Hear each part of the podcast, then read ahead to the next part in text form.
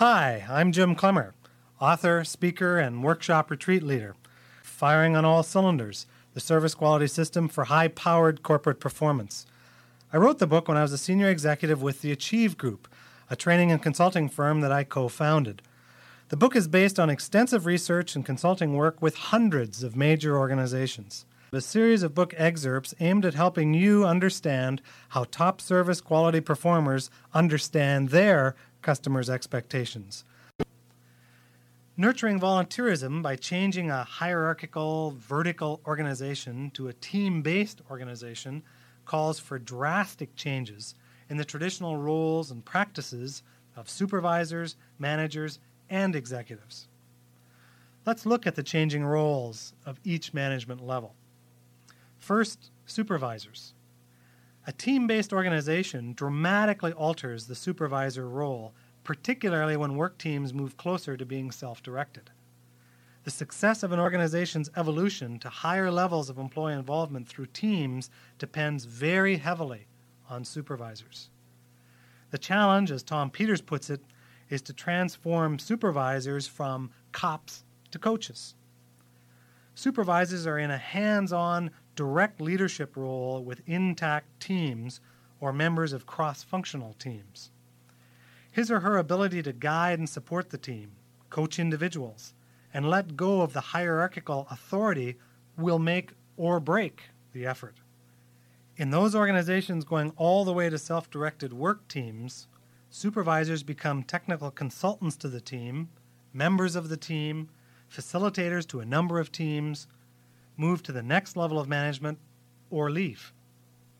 The smoothness of the supervisory group's transition to any number of new roles in a team based organization largely depends on how the group is coached and developed by middle management. Second, managers. While supervisors can make or break team effectiveness, especially intact teams on the front line, middle managers play a pivotal support role to the supervisors.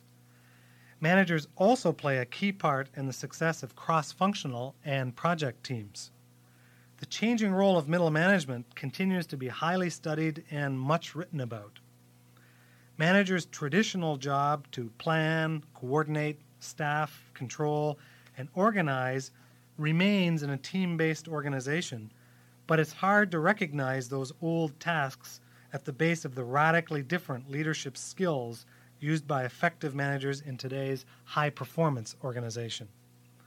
Gone are the days of, yes, sir, how many bags full, sir?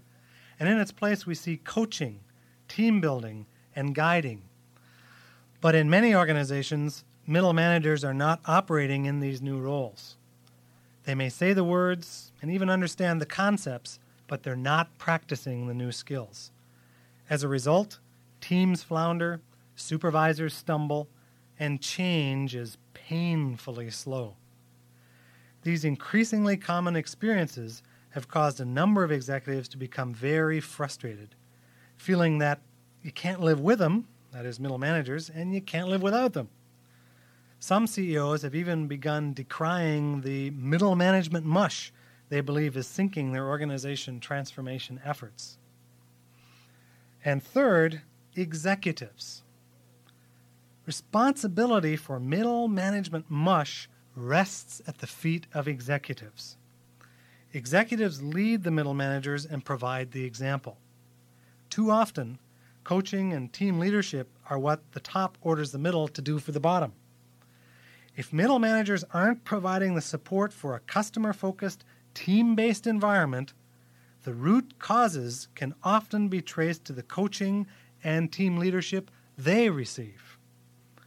Managers' involvement in preparing themselves and the rest of the organization for the improvement journey often reveals what kind of leadership models they are being given to follow.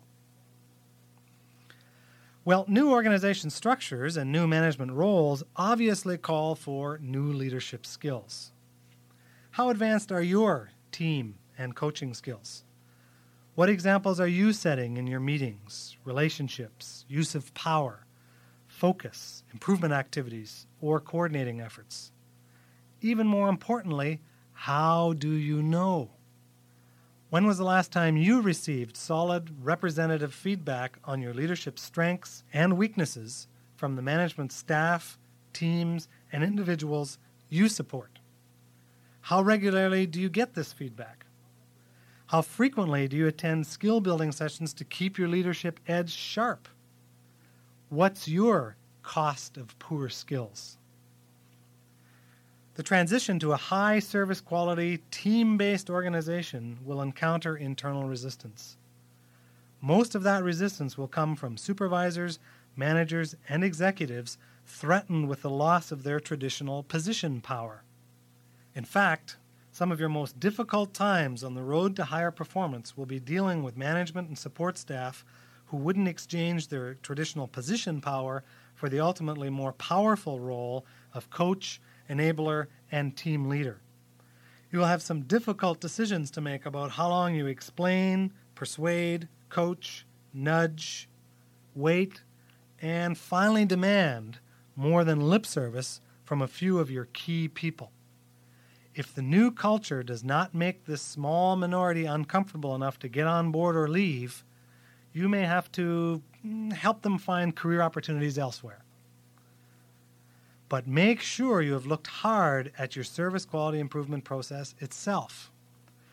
For about 10 to 20% of your management staff, this new model or paradigm just won't fit. But the number can be much higher than that if you don't have a strong, team based service quality improvement process. Your organization's values must be evident in executive signaling, listening to external and internal customers, education and awareness, and in your hiring, orienting, and promotion practices.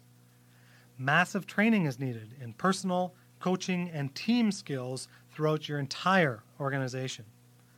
Your systems, rewards and recognition, team improvement activities, measurements and standards, as well as marketing strategies must be aligned with customer expectations and the needs of the frontline producers and deliverers. And the deployment of the whole improvement effort relies on a strong infrastructure, extensive planning and regular reporting, and clear roles and responsibilities. So, before you declare middle management mush, organize a number of teams, or push for higher service quality, take a long look at your organization's management systems and practices. You won't last long on the endless improvement journey if you're not prepared or don't have a clear idea of which road you want to head down.